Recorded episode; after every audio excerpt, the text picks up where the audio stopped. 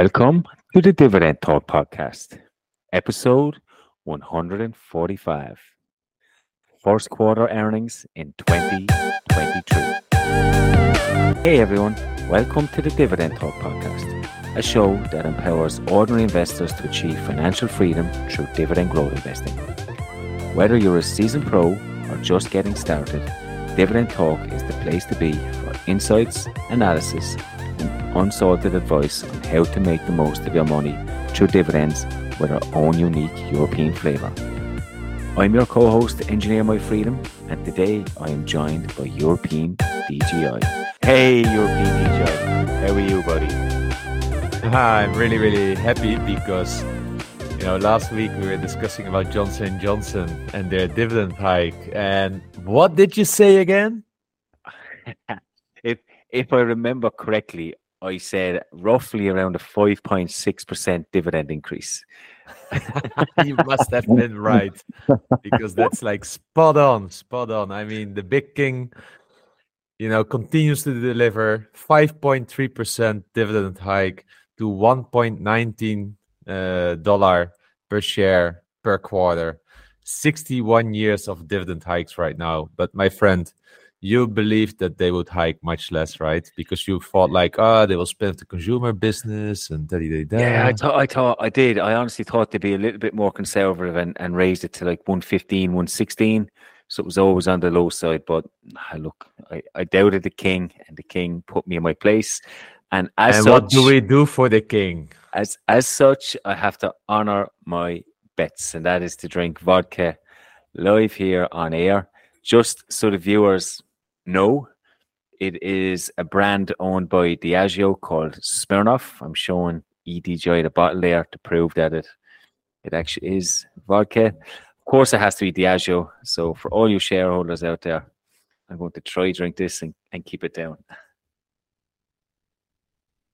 Now, this is of course, guys, the only vodcast, and uh, I will be, you know, I will be loyal to you.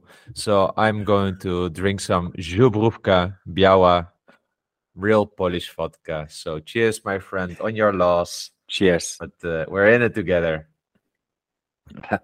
I have to say, this oh. is a this is a lot harder to drink than that lovely Polish vodka that you uh, you brought over with you. Yeah. well, so I, I think uh, I'm starting to feel warm now, so I think we can get started with this show. Yeah, it's a podcast good, show. It's a it's a good place to start with dividend hikes, isn't it?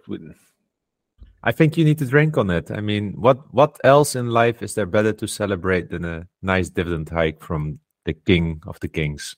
Yeah, Six, 61, 61 years now. We also had a couple of others who have hiked their dividends this week. Costco Mm-hmm. They've hiked it by a whopping 13.3%. Um, I'm not surprised. I've seen some people put up pictures of Costco, Costco in the United States, and it looks like there's queues absolutely everywhere. So I'm actually going over to America next weekend, um, which I'm quite excited about. So I might get to visit all these places. Nice, nice, nice. And I think the another dividend hike came from one of the companies you're also following, right? But I don't know if you own a position already. I have a small position in in Sonoco. Uh, Sonoco products. They hiked it by 4.1%, which gives them an impressive 41 consecutive years as well, which is quite impressive. Yeah. And in this case, the ticker symbol is SON uh, from Nico in the end, right? We don't talk so much uh, about the stock, so it's probably good to mention ticker as well for our uh, listeners. Yeah. Um, and we also have Blackstone there who decreased its dividend, but I'll talk a little bit more about that when I get to that. When I get but that's very interesting because you have been discussing Blackstone uh, several times here, I believe, as an uh, opportunity. Yeah, but but I think you have to you have to be aware of Blackstone as well in terms of their distributed earnings, and that's mm-hmm. that's what you need to look at. So I don't think a decrease is altogether unexpected. The overall trend, it's like European company, they, they will drop it slowly, but yeah. the overall trend will be up. But if you're buying these as a pure play dividend growth company, it's it, it's not a hundred percent get that. So. I get you. Well, for, I I only own uh, G&G, right? So Yeah. for me, it's a nice hike again. I was happy that I could buy some on the dip the other day in the low 150s, at 3% yield. So this gives me a little bit more yield again, 3.15 or something like that on that buy in. not Yeah. bad for for for such a king. But uh, I will discuss soon a little bit more about their earnings. Yeah, but maybe maybe it's a good place to start now. Uh, Johnson Yeah. and Johnson. Now. Okay, okay, let's do it then. So, you know, I just love dividend investing, right? So to see the king hiking uh, 5.3%, I don't know, that that is for me, I mean, puts a, p- smile on my face. My wife is not e- even uh, able to do this this so often. So it's an addiction. I, I realize that. Um, what I really am uh, amazed by is that on a sales in one quarter of 24 billion, yeah, or almost 25 billion, they were still able to increase it by 5.6%. So we're really talking about big numbers here for for pharma company uh, effectively. Yeah. Um, they they do have uh, on if you look at the bottom line numbers and, and and people don't get confused with that you might see that they have a three three cents earnings per share uh, negative. But this has all to do with a 6.9 uh, billion charge of the talc litigation um, um, settlement. S- uh, but if you take that out of the equation and you look at their adjusted earnings per share, then you're talking here about two dollars and it's kind of flat compared to to last year. And of course, the company is also hit a bit about inflation. But what is funny so far, if you look at it, consumer health uh, business that they're spinning off was flat for many many years, and now they are like seven point four percent up compared to last year, which is really nice. But I think it has all to do with inflation. Yeah, Yeah, these guys can now just charge more to all of this stuff. Um, so so that's really nice. But uh, honestly, it stays the lowest uh, and the smallest business because although it contributes almost four billion to the twenty-five billion in sales. Its its its uh, profitability and the margins are just much lower than, for instance, the ones for pharma. So pharma, on the other end, did 13.4 billion, and the medtech, so um, you know, also the competitor of uh, Medtronics, did 7.5 billion. And if you look at it, then pharmaceuticals were still able to grow with um, 4%, but medtech 7%. And here's where I'm really, really um, curious because it makes me wonder what Medtronics will do. Yeah, because Medtronics has been struggling, and I'm wondering is uh, Johnson Johnson here eating their lunch, or can we finally also see some growth, um, uh, proper growth in Medtronics? And now uh, with with a company like um, I said Johnson Johnson, I, I really look also at their pharma drugs and uh, pharma the, their let's say their top sales. Stellara is their biggest drug with 2.4 billion. It was growing by 6.8 percent uh, year over year worldwide, and their second biggest drug, uh, Darzalex, is now earning uh, making sales of 2.2 billion, uh, which is really really uh, tracing Stellara just by a little bit, but there was a growth of 22 percent. So I bet that uh, Darzalex will be soon their biggest selling drug. And you know, if you look at these numbers, right, it's it's like uh, uh, almost a 400 million more in sales. Darzalex is really pulling this company forward. Yeah. Also, Stellara is still nicely growing. We're still talking about uh, under 50 million more. But when it when you really think about it, so consumer health, for instance, it grew by 250 million in sales but then Darzalex itself already uh, uh, 400 million in sales. Yeah, so that shows just the difference that one single drug uh, increases the sales more than the entire consumer business can uh, can do with all its brands. So that's also where your risk is in this company, as I always say. Um, but then also, if you look at uh, the margins as such, they are just much higher um, in, in pharma. So all in all, I think decent uh, decent numbers for this company, Johnson Johnson. Um, nothing to worry about, in my opinion. Um, I think I would have loved to seen the adjusted earnings that they report growing a little bit uh, uh, better, but you know it, it is like it is.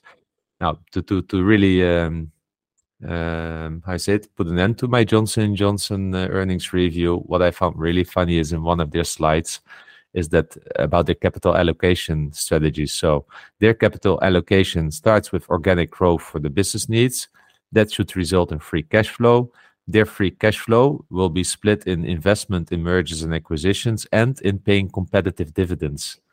And you know, competitive dividends. It, it's so funny because we saw it with AT&T, we saw it with Intel. The moment they start using the term competitive dividends, we saw a dividend cut uh, afterwards. Now, I see no reason this to be the case for Johnson Johnson, but it was just funny to to read the language here. They didn't say a, a progressive dividend or a growing dividend.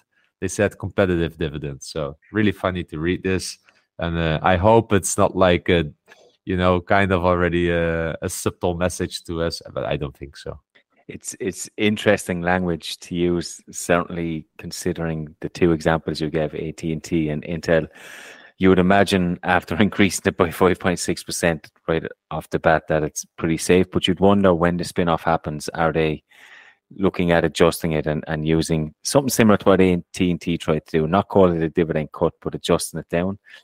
Um, I don't know. I don't know. It's nah, hard it's nah. hard to know.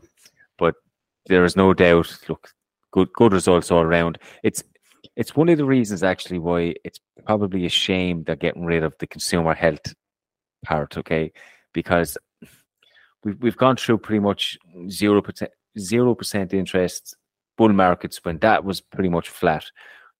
But it's in times like these when this segment really probably excels, and it's now that they're selling it, which is quite ironic. Yeah, but it's contributed hardly nothing. So uh, for, for me it's it's i did once the analysis it's like a 10 or 15 percent maximum contribution to the bottom line so this is not something where you know for me it is just too small to be meaningful for this uh, company in this regard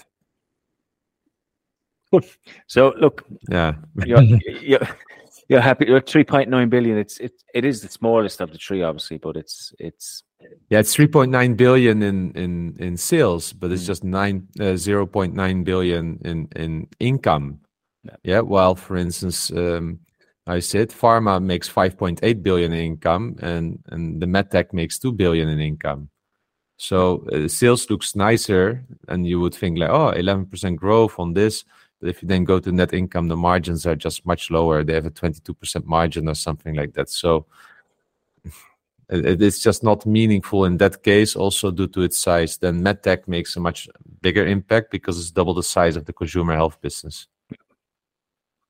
cool so you're happy you're happy all around and you're you're confident i'm happy all around. And and you know for me johnson johnson is always it feels a little bit like uh, mm-hmm. but then if i look at it i bought it first at $100 then at $115 then at i don't know 135 now at 152 and just keeps on chugging along and my yield on cost is nicely growing and my position is growing the share price is nicely growing. It's like a perfect example of compounding so yeah and if it continues to do like this i'm generally happy with this yeah nice nice okay i'll move on to maybe give some european flavor to our earnings i don't think there was too many europeans mm-hmm. that gave earnings but asml had their earnings this week, and yeah.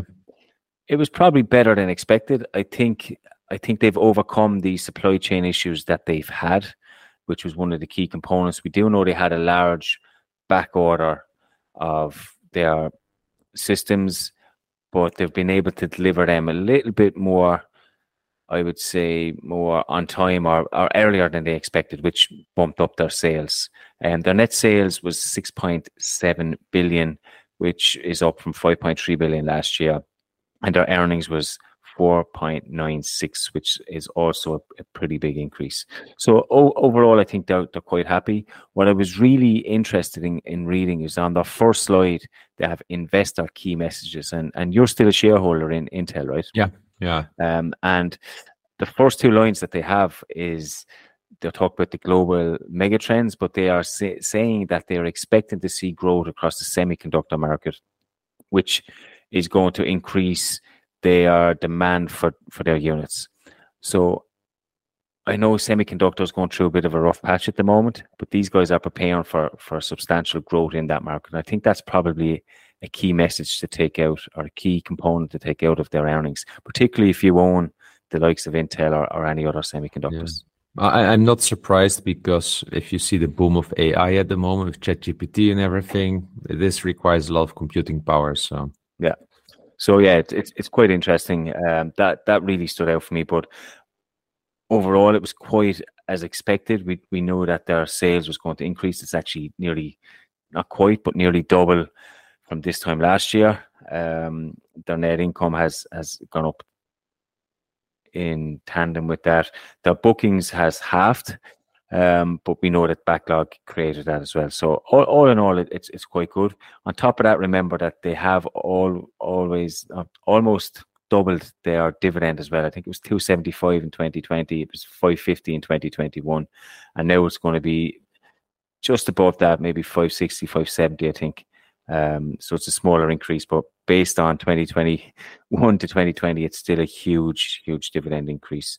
And they're still buying back shares to, to boot as well. So overall, I think it's a strong, strong return from ASML, but I think it was, I think it was predicted. They, they, they teed us up for this over the last couple of quarters, and now we're starting to see the fruits of it. So it's good to actually see them deliver on what they are saying. Um, and also, they shipped a couple of their new systems as well, the NXT 1980 FI as well. So they're starting to to ship some new equipment, which is which is good to see. Nice one. Yeah, I mean, the company just keeps on rocking, right? In generally, I know I know it uh, cooled down a bit again in share price with all the China worries, and I believe TMC, TMC is also ordering less. I believe. Yeah. Uh, here, so you know this whole geo politics and the export controls is is, is of course just uh, like uh, like called a semiconductors war. Um, but I, you know, when you're a full monopolist and uh, yeah.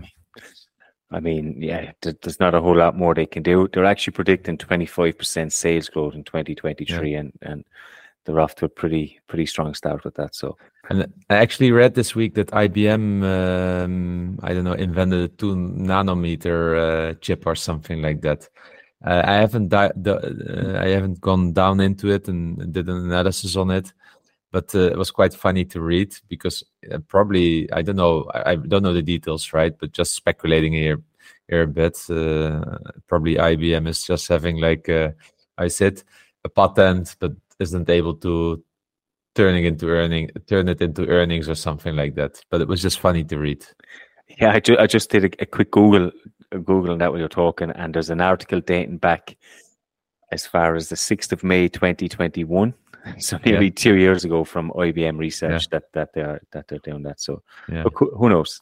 Who knows? I, I I'm not confident that IBM are going to be able to do that.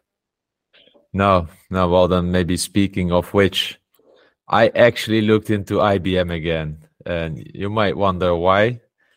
I, I just love it as a stock to follow it because there's so much wrong with the stock that I also feel like it's maybe still interesting for our listeners. Tell me if it's not, but I believe it is. I mean, you know my opinion about the CEO. The lady is out. The guy came in. He is as boring as hell. They keep on with all this keep on talking all this gibberish. But okay, let's look just at the facts. Revenue 14.3 billion, up 0.4% or 4.4% at constant currency in an inflationary environment.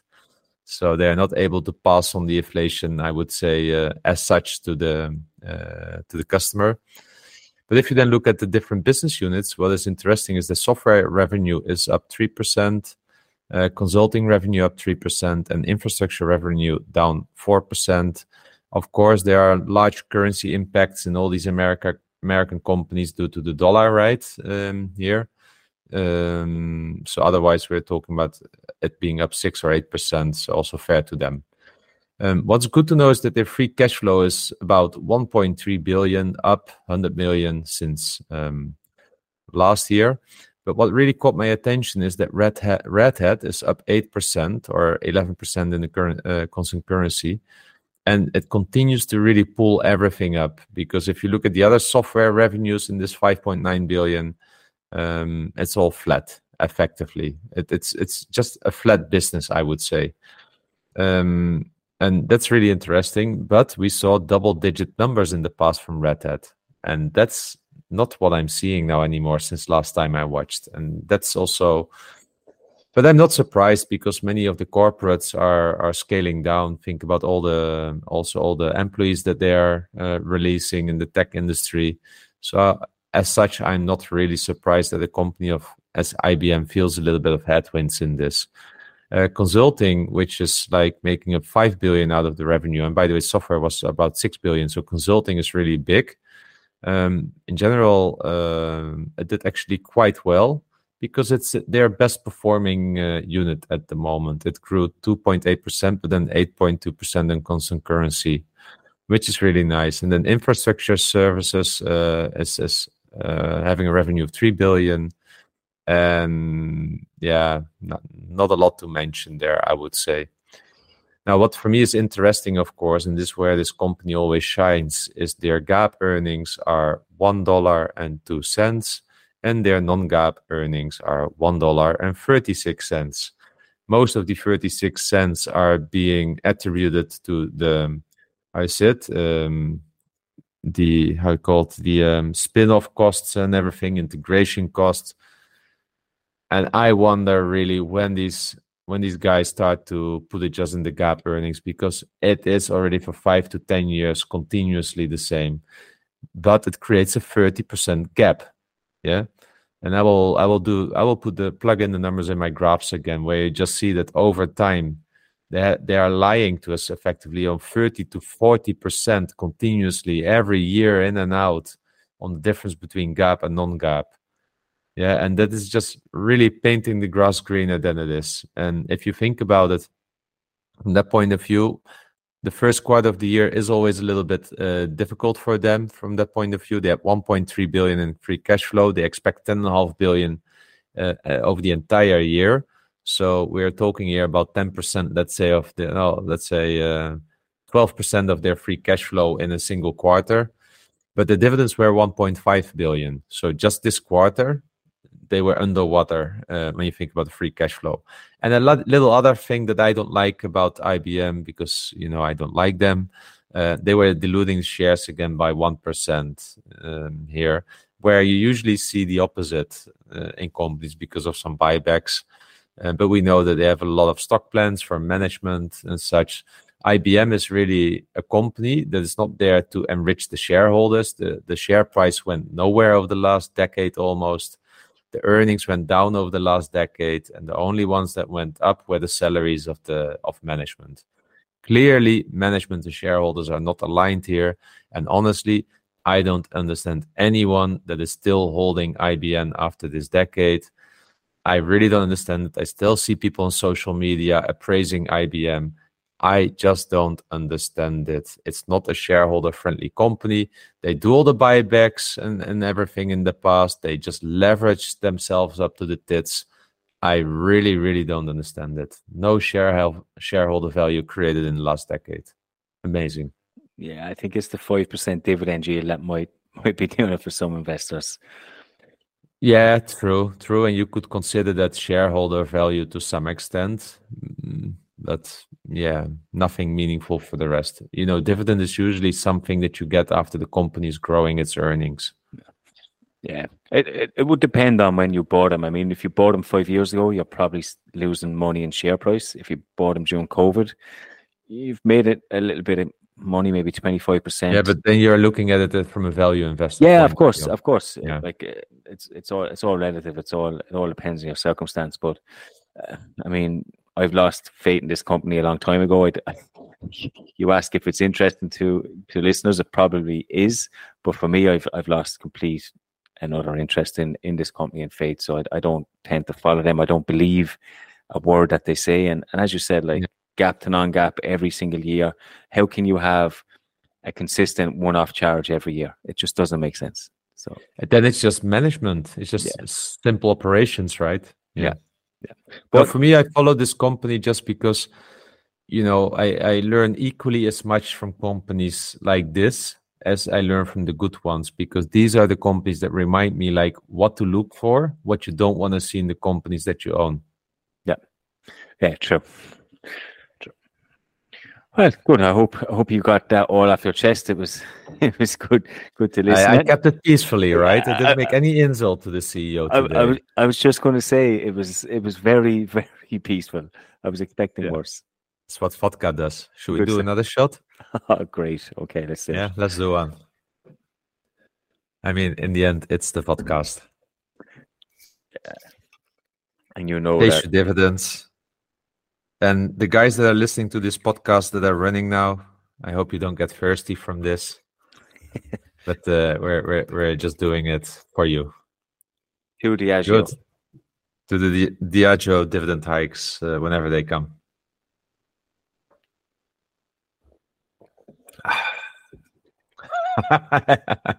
Your face. oh, it's so hard to drink.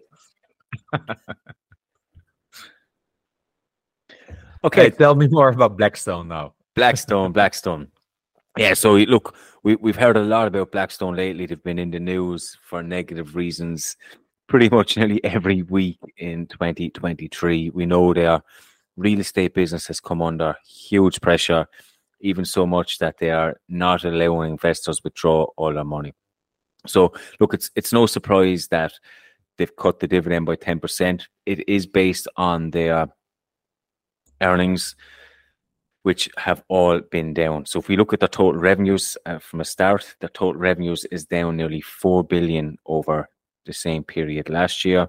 A lot of that to do with their investment income. The markets look they're trying to adjust to these new markets like we all are with increases in inflation, increases in interest rates. So we can understand to a certain extent that their income from investments is going to be down, and you can see that's quite heavily affected based on that. From that, then you look at their net income, and their net income has been down quite a bit as well. So it went from nearly 2.5 billion this time last year to 210 million this year. So they took a, quite a significant drop.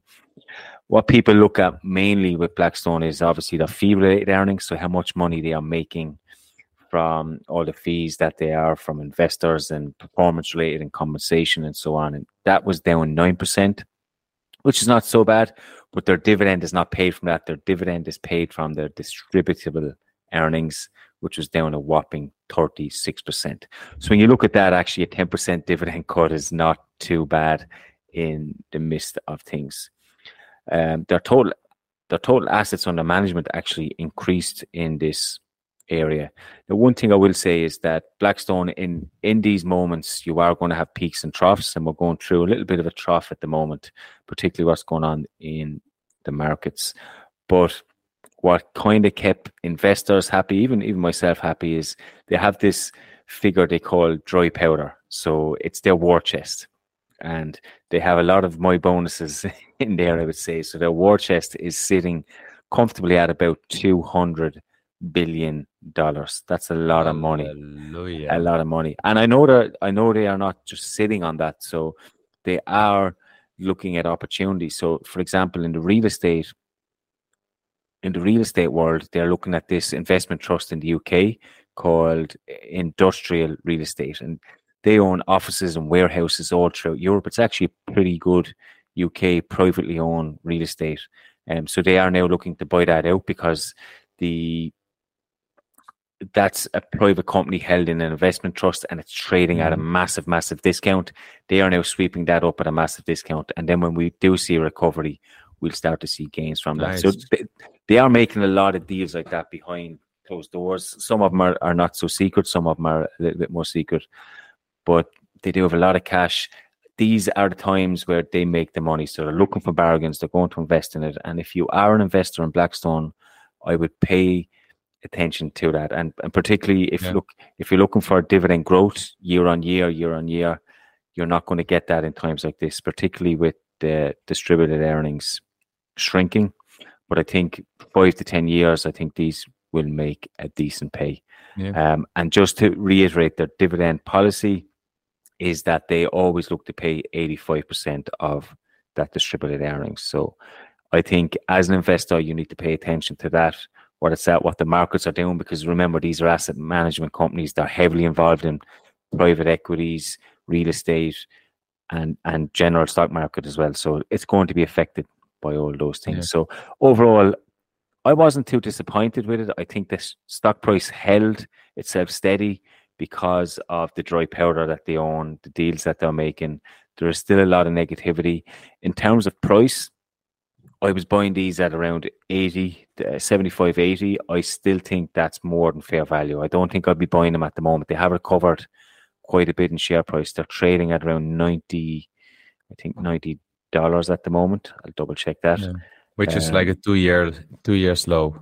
Yeah, it, yeah. It, it is, but they were trading at 70 when yeah. I was recommending them trading at 70. Yeah, yeah, I still think we're going to see a pullback on these, and I will not be buying them until we until they get back down around the 70 okay. Mark.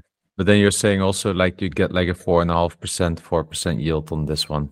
Yeah, yeah it, it'll be three point six five percent, I think, based on okay. our new dividend. It's just still not too nice, bad. Nice. Good. Yeah, yeah. For me, Rowe price is for more from the dividend growth point of view than a bit more attractive. 100%. They can see what you like in uh, uh, Blackstone here. Yeah, definitely. Yeah, yeah. It's it's definitely not a dividend growth company, a traditional dividend growth company, T Rowe yeah. T Rowe price is definitely the way to go yeah. if you're if you're looking at that. But there's a mix here. There's going to be some capital appreciation and and that I, I could be wrong, but I, am banking that they're going to make their money over the next two or three yeah. years, and in five to six years, I'll start to see the benefit of that. That's well. You're just justifying why we are called dividend talk and not dividend growth talk. yeah, well, there's all all different streams of it, isn't there? There's dividend growth, there's high income, there's there's yeah, exactly, streams. exactly. We, we, we have and, to... uh, we should we should have one time a guest on our show that really is focused on high dividend yield. Yeah, like the eight percent, ten percent yielders. I would love to hear this view one time. Yeah, it would be. There should be dividend bull on on YouTube. He would be one actually to. Okay, let's try to see if we can get him. Yeah. And then you looked at our favorite um, uh, strap-on, snap-on ticker symbol SNA company. Strap-on, yeah, snap-on. They they popped up quite significantly in share price, didn't they? They had a, a strong quarter, which I'm really surprised that We we think of inflation, we think of yeah. I, I genuinely thought like these are premium tools that they sell. Mm-hmm. I I work. Uh, I used to work as an electrician, and I'm thinking if tools go up by 11, 12, 13, even 20%, and you have the same one from a cheaper brand, I would probably go to a cheaper brand. But these guys seem to have such brand power. Um, their net sales actually increased by 7.8%. And that's after a negative currency impact mm-hmm. of 2.4%. So their actually organic sales was up 10%.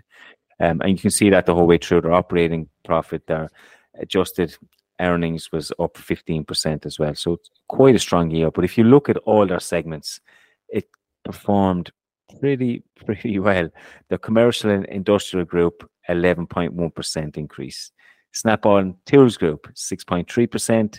The repair systems is up 13.9%, and the financial services was up 22.5%.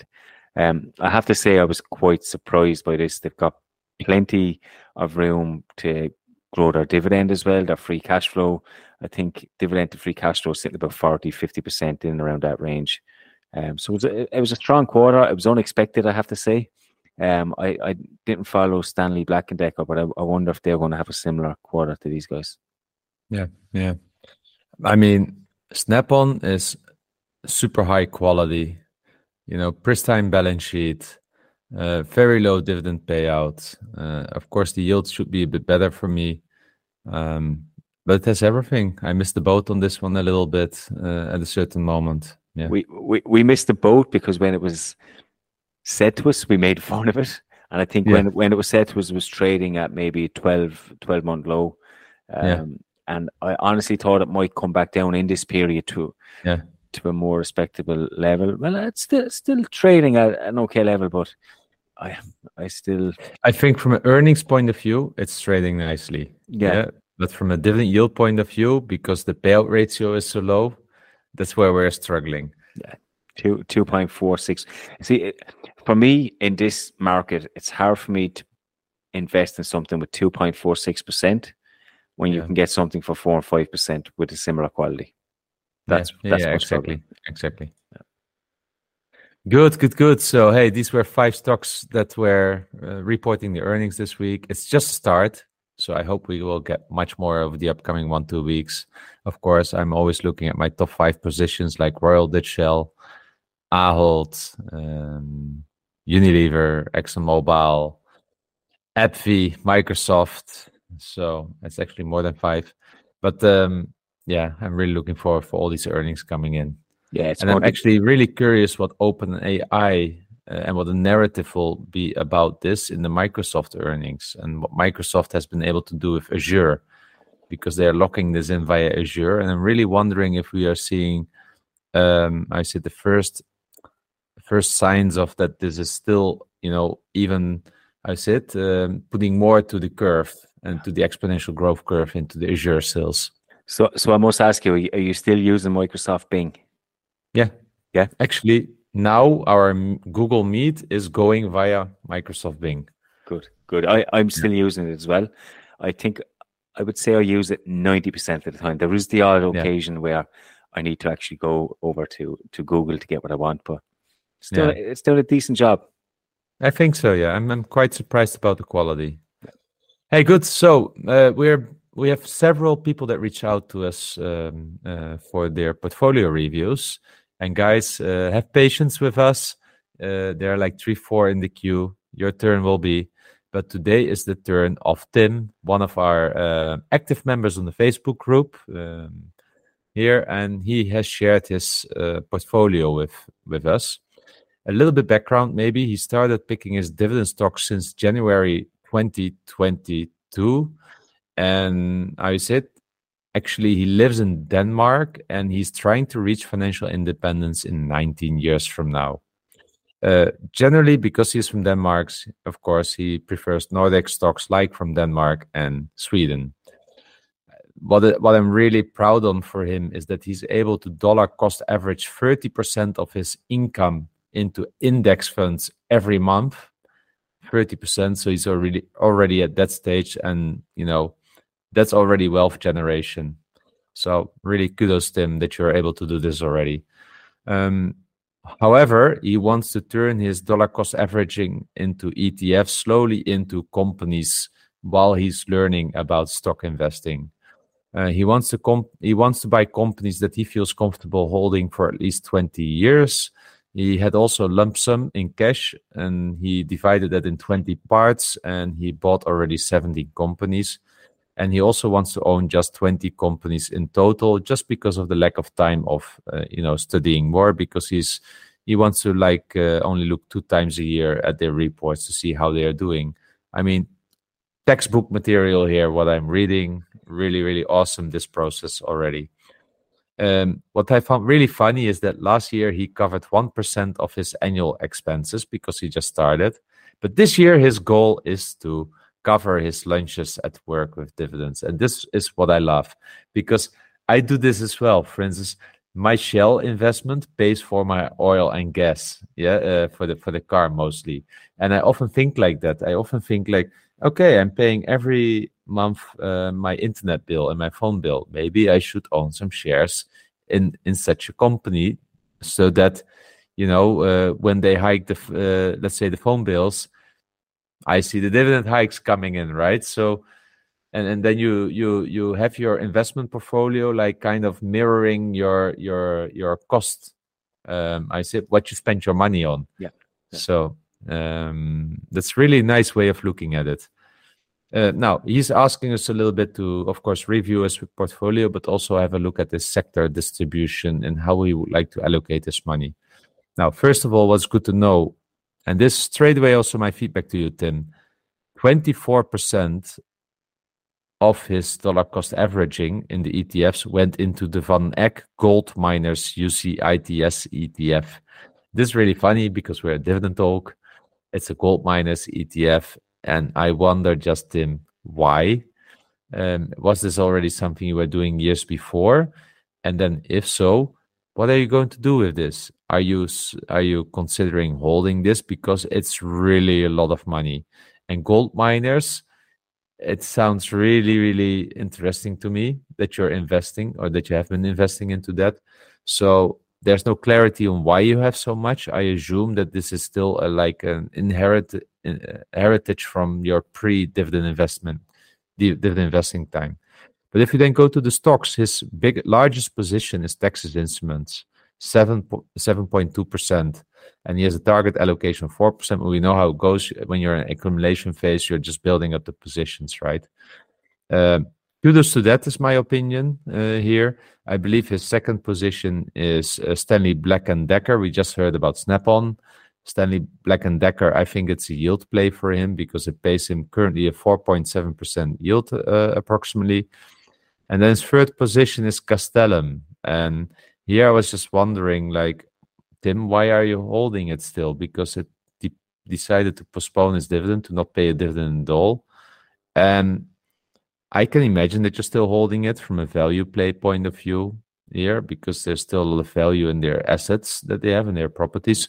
But the question to me is like, what are your rules for selling a company? And I think it would be good to spend some time on that um, to to just think about when do you want to sell a company? Is it after a dividend cut? Is it after some fundamental change or something like that? Um, I, I, because because you're also relatively new in the dividend investing uh, strategy because you started last year. Really, like think about when you want to sell company. This is something personal. Um, Derek and I are not like that that we sell companies straight away after dividend cut, but it is a really strong time to reevaluate. You also identified it in red, so I assume that you know there's stuff going on there and that you're maybe wondering what to do with it. Personally, I sold it and I reinvested half of it back, I believe almost half or maybe even more into Cibus because I wanted to retain the dividend income and I still was interested in Swedish uh, real estate uh, firm. Now, having said that, uh, the next uh, largest company for him is Hexpol. We dis- we actually discussed that one when we went through the the Swedish um, uh, stocks. So the ticker symbol is uh, Google ticker symbol is STO, and then HPOL hyphen B. Um, it is, I believe, four point what is it, uh, five percent of his position, and I, I don't have a lot to mention there. I, I believe we found the company quite interesting and such. Uh, polymer, I believe, PVC, uh, it's yeah. producing. Yeah. yeah so uh, boring business, but seems to be sol- solid, right? And then I think the company after that, if I'm correct, was um, Abbott Laboratories. And I think with Abbott, it's an excellent company to own. One of the lower yielders also here, but I think you will really do well with that one. So generally, I think you have some stuff there in your portfolio where I would say from the top five, like, hmm, specifically Castellum, what there.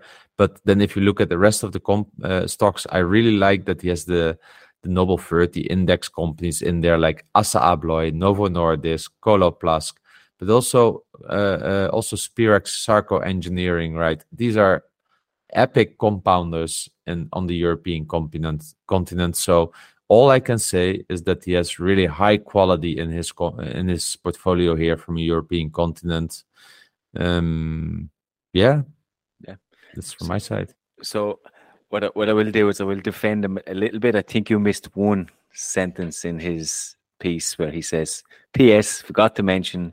If you could review my target portfolio allocation. Yes, which is where next step. Which is where I hope to be in 12 months' time. Okay. And when you were talking about the ETF 24%, if you look in 12 months' time, he wants that down to 6%. So I think he's acutely aware that it is overweight in his portfolio.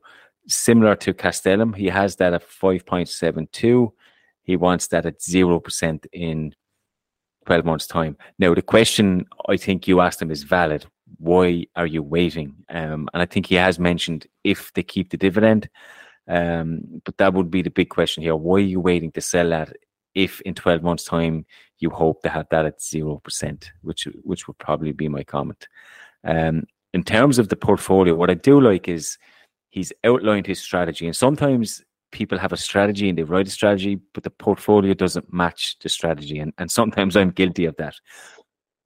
What I liked about his, I want to buy companies that I can hold for 20 years down the line. Okay. And if you look at the companies that he owns, Unilever, Nike, Diageo, Assa Abloy, Coloplast, Stanley Black and Decker, Carlsberg, T. Rowe Price, every single one of those, you would have no problem in holding 20 years. So I think his, yeah. his, I think his portfolio matches his strategy quite well. The only thing I would say in terms of the ETFs, there's a lot of ETFs there, but they all seem to be in the same sector. They're all yeah. global ETFs. Why do you need, what is it, one, two, three, four, five, six, seven, eight different ETFs in the same sector? Maybe, maybe you need to diversify that into different sectors. I don't know, but that would be my my only comment on that. But in terms of the overall structure of the portfolio, I think it's quite good. I think the target allocations is also quite good. You're looking at mainly ETFs, which I think is, a, uh, we've said before, I think it's the perfect strategy for most people, particularly new people. And if you only want to look at companies once or twice a year, ETFs is probably even even better again. Yeah. Um, it doesn't suit an Irish investor to a certain degree, but I think the strategy is, is quite strong. Looking at those companies, it's very defensive. It's a lot of consumer staples. There's a lot of real estate in there, but he has a nice scattering then of industrials and materials. So I think it's quite nicely laid out. Yeah.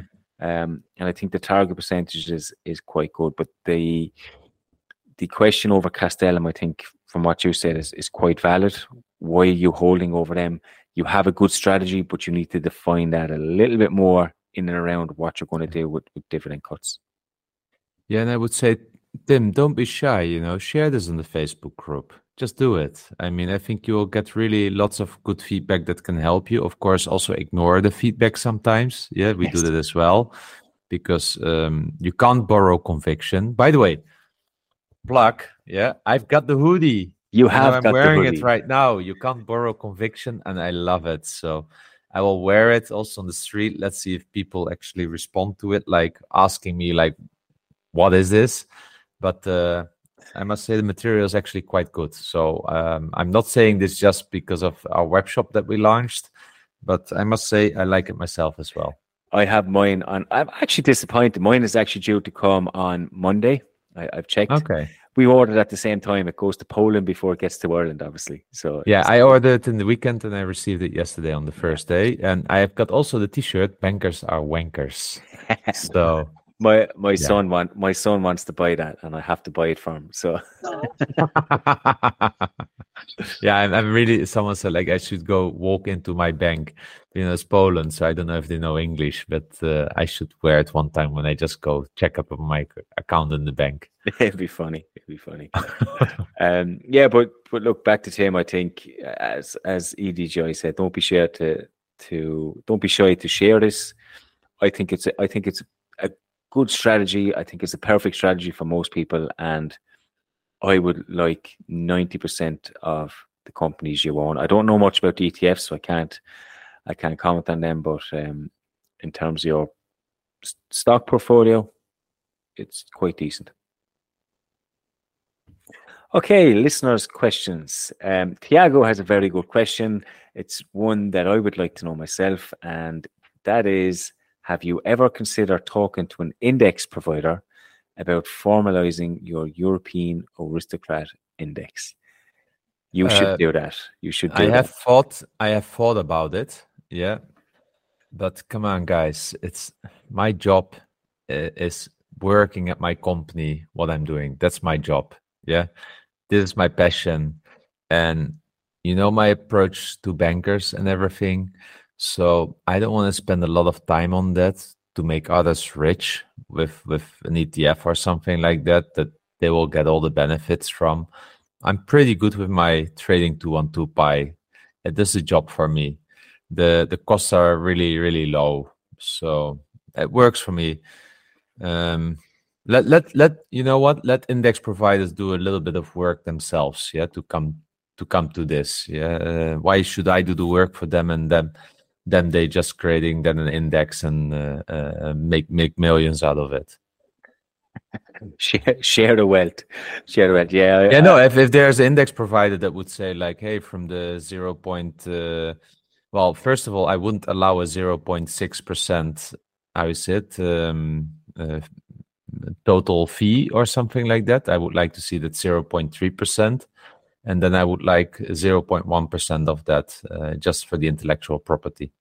You make yourself rich. I don't know if it makes myself rich because that requires assets under management. But I think, like, come on, uh, I don't buy for nothing a t-shirt. Bankers are wankers. Yeah, yeah I still need to find uh, the first banker that does proper research. Uh, yeah, so I'm not just like parroting the CEO and then giving like sell and buy recommendations that make no sense at all. I get you. Cool. Um, Lars has asked us one of his favorite probably all of our favorite investors is Peter Lynch. He describes six different kind of companies: slow growers, stalwarts, fast growers, cyclicals, turnaround, and asset plays. In your portfolio, did you take a closer look at this kind of diversification besides dividend growth? This is so funny. When I wrote, read the book, actually, I did this. I started putting this behind every stock Nowadays, I don't do it anymore. I just have dividend growth or turnaround. Yeah, but in, I have been doing this. I've been once categorizing everything in slow growers, stalwart, and and and fast growers, and it was really insightful because most of it uh, for me ended up in slow growers and stalwarts. And that's also the reason why I at the time started thinking about something like Apple as an example. Yeah. So um, it did me well. And I think it's uh, it's a really good way of looking at your portfolio and i can everyone recommend one time to do it because you might see that you're for instance biased towards a certain type of company and then the question is like okay why am i always investing in slow growers what is it yeah because maybe you're just buying also a lot of broken companies with this or uh, and such and i think the mix is so important. That's what my learning is. Uh, when I look at my portfolio, uh, if you look more like at total return, the mix is really what makes the difference. And you don't know what's what if the slow growers will now be the trend because, for instance, the stock market, uh, sorry, the there's a recession. Maybe then the slow growers hold up really well in a down market. Um, but you need a mixture, I think, here. Yeah. So I really love this question, Lars. Really good one, and I think uh, I've done it, and I think everyone should at least use this lens once on their portfolio. Yeah, I, I I don't use those six different types, but I do use turnaround plays. I have different uh, dividend growth, pure dividend growth, then high yield, and then mm-hmm. ones that don't pay dividend as well. So I, I have done that exercise. I haven't done it that exactly like that. But I think you're right. It is good to understand, and you can see that actually with Tim. If you go up to Tim's portfolio, he does have yeah. it listed beside uh, core cyclicals, bond like. So mm-hmm. he's done a similar type of exercise to yeah. that as well. So it, I think it is quite important to understand what you own and, and the different sectors, the different types of companies that you own, and, and have a good mix. But yeah, yeah I, I haven't done that exact one, but I think it might be a worthwhile exercise. Yeah. And then Casper Kornak is asking whether we have any thoughts about the railroad earnings this quarter. So my, my, my response, first of all, I just hope that the earnings are on time. like railroads. To to be fair, railroads are usually solid. I, I know I know two, the Canadian one and the US US Pacific mm. one. And um, they're the two that I know, but generally they're a monopoly. They are needed. They are something that's not going out of fashion, and their earnings and revenue and dividend goes normally up the way. Um, I'm not too familiar with European ones, but honestly, I don't have them in my portfolio. I still struggle with paying a premium for them, so I, I don't yeah. tend to keep an eye on their earnings. Yeah, yeah, and I don't follow this industry, so I cannot say anything meaningful, uh, Casper. Yeah. Um, Andreas has asked us, GMRE, have you made any moves? So that is Global Medical REIT. That question is for me because I had a video about three REITs that I would like to own, and that was number three on my list. Much to the surprise of, of many people, I must admit. Um, but what I like about this company, look, it's it's as it says, a global medical REIT. They buy buildings, hospitals, medical medical facilities, and rent them out to medical people. It's quite a simple, simple business model. They have a really high dividend yield, so it's not a dividend growth play; it's more of a high yield play. They have a small bit of dividend growth, one to two percent. Um, I think it's a good business model. They're getting really hammered at the minute, and that space in particular, REITs, but particularly medical REITs, is is coming under a lot of pressure. But they are well covered. I think they are going to do pretty well over the next three to four years, and their dividend is pretty pretty safe, and it's progressively growing all the time as well. So, I'm um, I did dabble. I bought a small few shares in them. I also have started trading two one two pie, which I have realty income and a couple of other REITs in there as well. But I have also bought a position. I don't because I don't treat trading. To, it's, it's weird. I don't treat trading two one two as investing. I set up pies and put 50 here, 50 here every week. And it's automatic, but it's so funny because it just grows without me knowing. Yeah, I don't, I don't bounce nicely, and I, don't count it, and, and, I probably should, but I have bought I have bought hundred shares of them outside of that as well.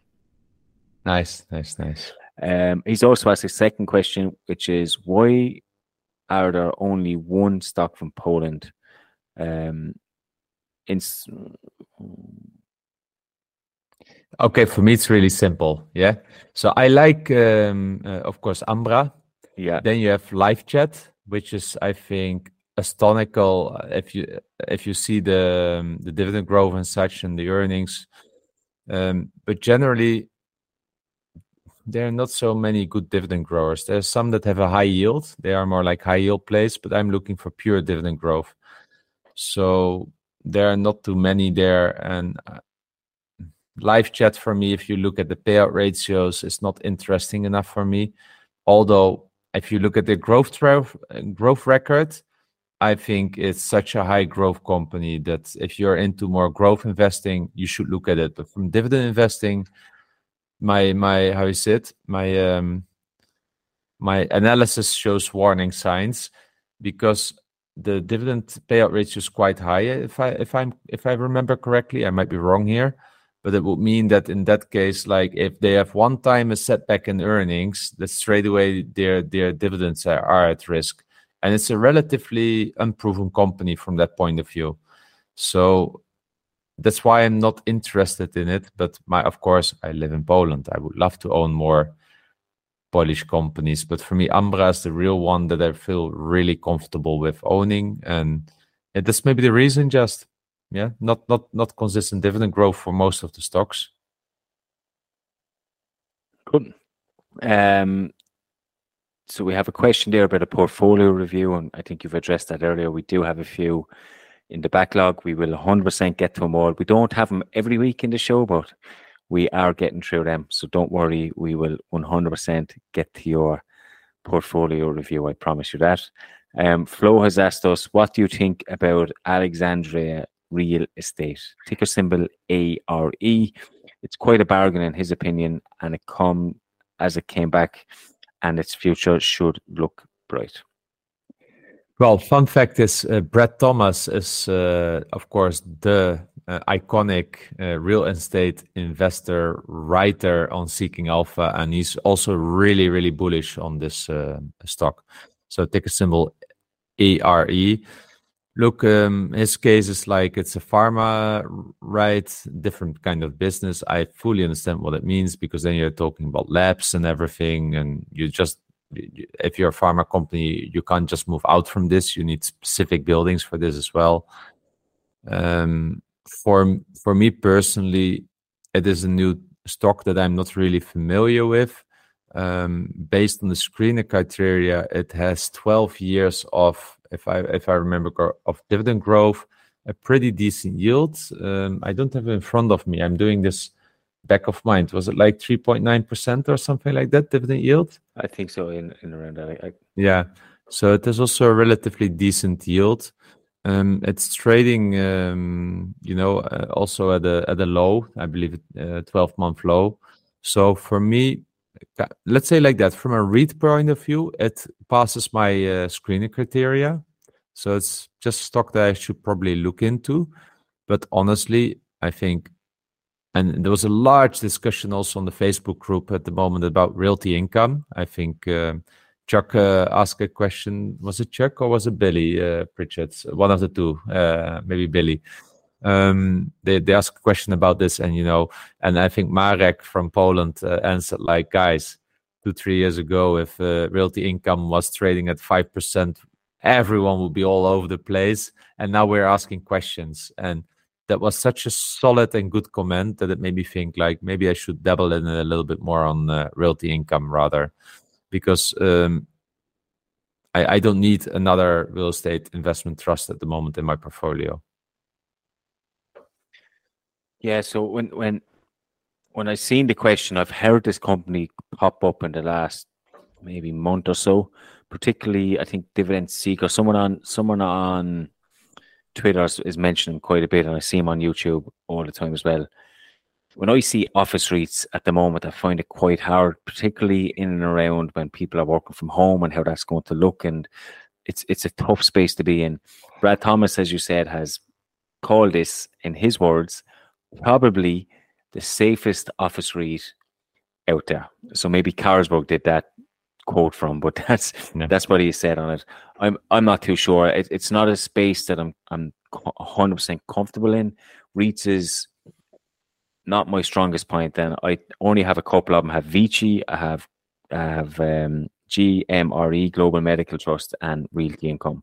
What I am actually doing as well is, you know, that I have CEFs closed end funds, mm-hmm. and there's one fund out there um, called TR Property Investment Trust, and they invest in all different types of investment trusts throughout Europe. They're a European based one. They also have some exposure to US ones as well. And that gives me enough exposure. And it's managed by somebody called Marcus uh, Marcus Mudge, I think his name is. He's the manager of it. And I listened to his podcast. He's fairly, fairly knowledgeable. Talks about Vonovia, the German market, all these types of things. He's, he's really good. But I'm more than happy to get a 6% yield on that of someone that knows all these markets a little bit better than me and let him work his magic. So that's where I am. So I, I find it hard to invest in in office REITs at the moment. I, I can invest in something like Vici because because I think Vegas is is not going anywhere. I can invest in global medical trust because I also think the same with hospitals and and all those clinics. And realty income is is obviously realty income, but anything outside of that is a struggle. cool. Um, next question is from Jay, and he asks us if a company has cut the dividend historically but has started to grow the dividend after the cut, would you still consider buying them? Um, the academic answer is it depends. I think we always uh, mention here on the podcast that we did this with Shell at the time, Royal Dutch Shell. Um, so for me, it's more like I don't necessarily sell straight away after a cut. It's for me to re-evaluate and what is the reason, and can I see it as a reset, and then based on the opportunity cost, do I think it's still a good investment? Nine out of ten times, I would say the company is broken when they cut the dividend. Um, so I guess it's may, mostly maybe with cyclicals where this where this could happen. Um, honestly, I would really consider twice or three times even before investing in the company after cutting their dividends. It's so hard for me uh, to do this.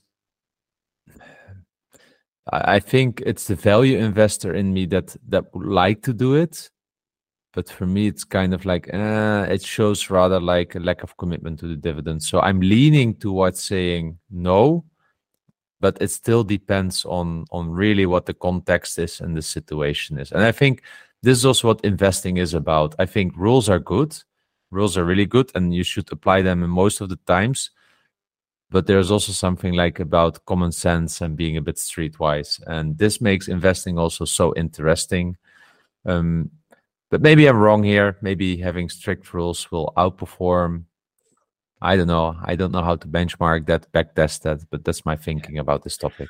Yeah, the big, the big, big question mark here is why? Why did yeah. they cut the dividend? And and look, there's many reasons for that. But for example, if if a company historically cuts it when they go through a bad period, and you know a bad period is coming up, maybe it's not a good time to buy them. Buy them yeah. afterwards. Um, someone like Blackstone, for example, where you expect them to to the dividend to chop and change, but grow evidently over time. Yeah. There's always different scenarios, but I'm like you. Yeah, I, I would not rule it out completely. It just depends on on the why and the confidence I have in in that company afterwards. Um, so Yeah. Disney is one that we had. It's Yeah. reinstating the dividend. I'm not going to buy them. Um, Mhm. that's that's one. Tim has asked us: Did your consumer behavior change in any way because of the stocks you own? So, for oh, example, of course. Yeah, yeah, yeah. So uh, when I'm in the shop and I see that uh, there are two products beside each other, and one is from a stock I own, I will buy the stock that I own. Uh, the the product from the stock that I own. Yeah, definitely, definitely. I mean, I'm drinking Smirnoff, which is the Diageo based. Yeah, Diageo yeah, based. yeah. But I, yeah, I- but there is something to. It makes me also proud. Yeah, I, I mean, they say you shouldn't fall in love with your stocks uh, and such, but sometimes you do. it's it's hard not to be biased, isn't it? Um, I don't. I don't. Honestly, I don't think my consumer habits have changed. I am a tight person, so if I see something cheaper, I will probably buy the cheaper one if it's the same Yeah. quality. If it's the same quality. Yeah, but for instance, if I have an opportunity to, uh, um, how is it, uh, go to the gas station of BP or Shell, and they are like opposite each other, and I need to go at the same time, I will always go to Shell. Always. I, I would still go to the one who's cheaper. Always. Yeah, even if it's just a penny. Yeah, of course. You hey, every every penny counts.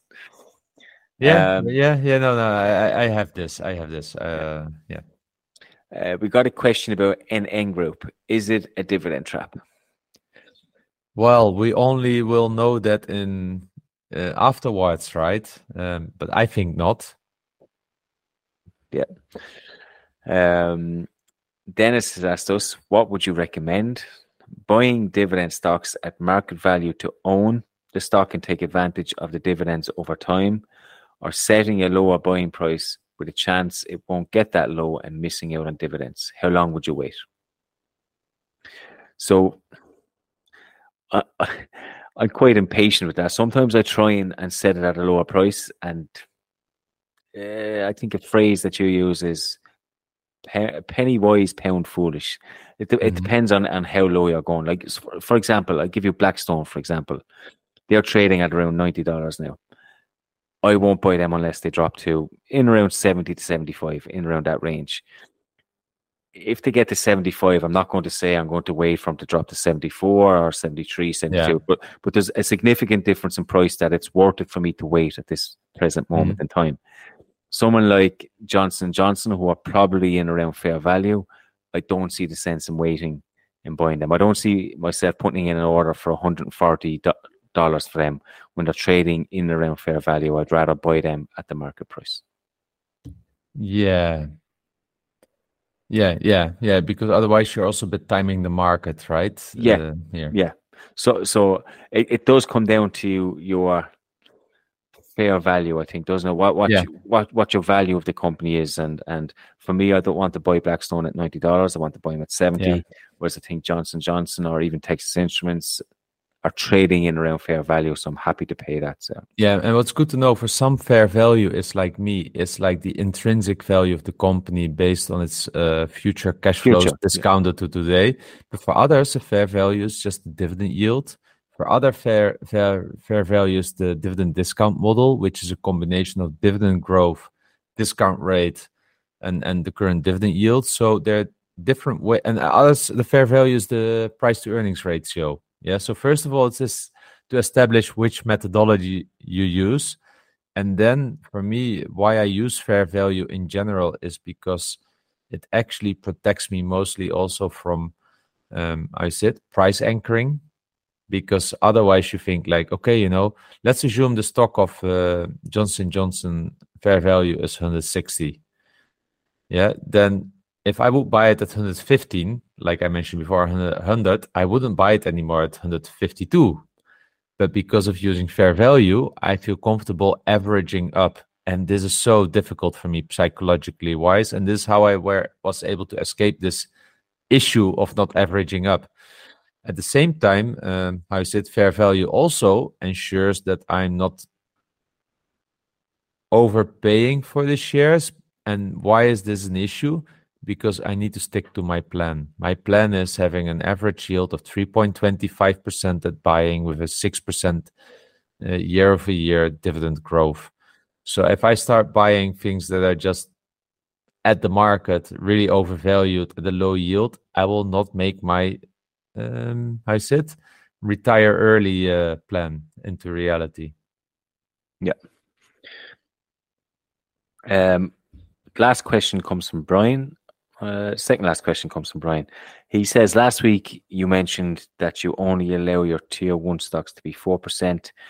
I have more flexible. I'm five percent of my portfolio. But how do you think about your portfolio with regards to industry? When growing your portfolio, are you concerned about it being comprised of too many stocks from one industry? So actually, I have this also. Yeah, I have information technology, and I believe consumer staples and health healthcare as my biggest sectors that I want to have uh, in the future. And I'm saying at top of mind, Brian, but I believe that uh, they are around 20% of future allocation. I think materials and, and utilities should be for me on the lowest end. So I do have this as well. At the same time, you will see that if you go to my blog, europeandgi.com, and you look at the um, portfolio allocation strategy article via the menu items, you will be able to find it.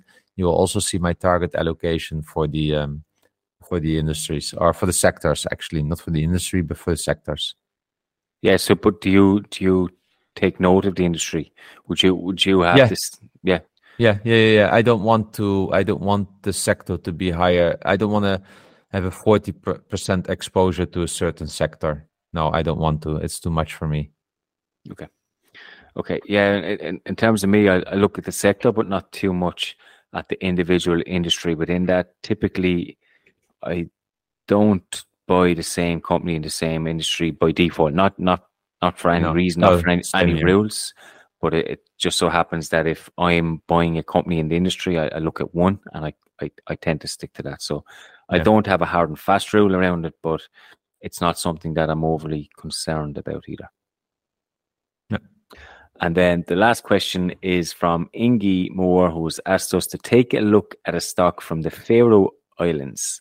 The stock is called Bakkafrost, which is listed on the Norwegian Stock Exchange. Um, and just a little bit about the company. It is a production of salmon, so from egg to fillet. So they're pretty much into the salmon and fish industry. Yeah, and actually, you know, honestly, the first thing that turns me off is just the dividend history. They've been cutting their dividend in 2019, as an example, and that is a pity but it's so nice that we found a company from the Faroe Islands. I think the ticker symbol, maybe for our listeners, is B A K K A, um, trading on the um, what is it, the Norwegian Stock Exchange. The current yield is 2.15%, or the forward, forward yield uh, at least.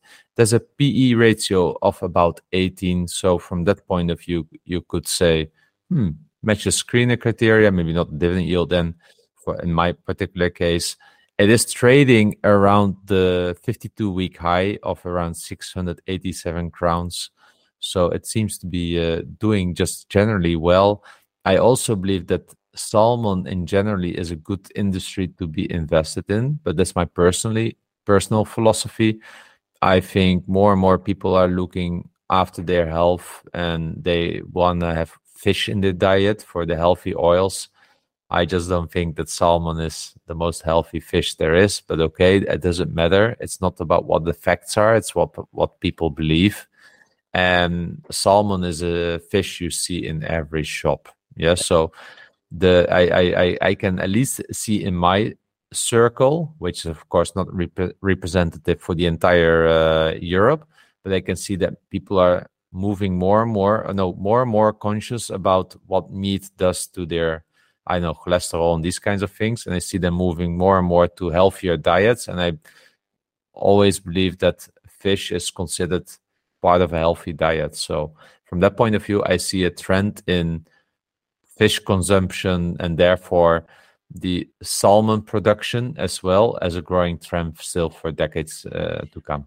Yeah, I mean it's a seven billion dollar company in revenue, and, and you think about it, it's crazy because in 2013 it was only 2.5 billion. So as you as you can say, that trend in healthy eating and fish and the perceived health of it is is quite strong. It's it's growing quite quickly. Um, I was similar to you when, when I first looked at it. I seen revenue growth. I, I was like, wow, I can't believe it's it's growing that quickly. But in terms of free cash flow and net income as well, it's a little bit more choppy. Um, and in that sense, the dividend has followed suit as well. Um, they have a decent balance sheet though. They they've and they've got good interest coverage. So it looks like maybe a good company from that perspective. But as a dividend growth perspective, it's not a good company. But in terms of total return, you're looking at over the last 10 years, you're looking at 28.8 28.84% total return um, and 11% return over the last five years. So total return, good, dividend growth, not so good. Yeah. Um, but yeah, like it's it's it's actually awesome to find a company like this from Faroe Islands. So it's quite a small country, um, and it's uh, no, it's cool. Yeah, nice one, nice one. I didn't even know that they had uh, like something on a stock exchange, so that's also really nice. Yeah. Awesome. Good. Hey, it brings us to the end of the show of the podcast number 145. Thank you for everyone that stick, stuck to us. I hope that we didn't inspire you too much with alcohol and vodka. I hope also you enjoyed this show and thank you once again for and asking all these questions. We love we love answering them. So yeah. Yeah. Thanks to everyone. And remember, you can't borrow conviction. See you all next week. Remember, both of us that at and Talk are not certified financial specialists through formal education. We are just two guys sharing our journey for inspiration and entertainment purposes. Hence, this is not investment advice. Although we do our best, we can't promise that the information discussed is always correct, nor appropriate for you or anybody else. We always recommend that you do your own due diligence and be accountable for your own choices. As we always say, you can't borrow conviction from others. Last but not least, by listening to our podcast, you agree to hold us harmless from any ramifications, financial or otherwise, that occur to you as a result of acting on information provided in this podcast.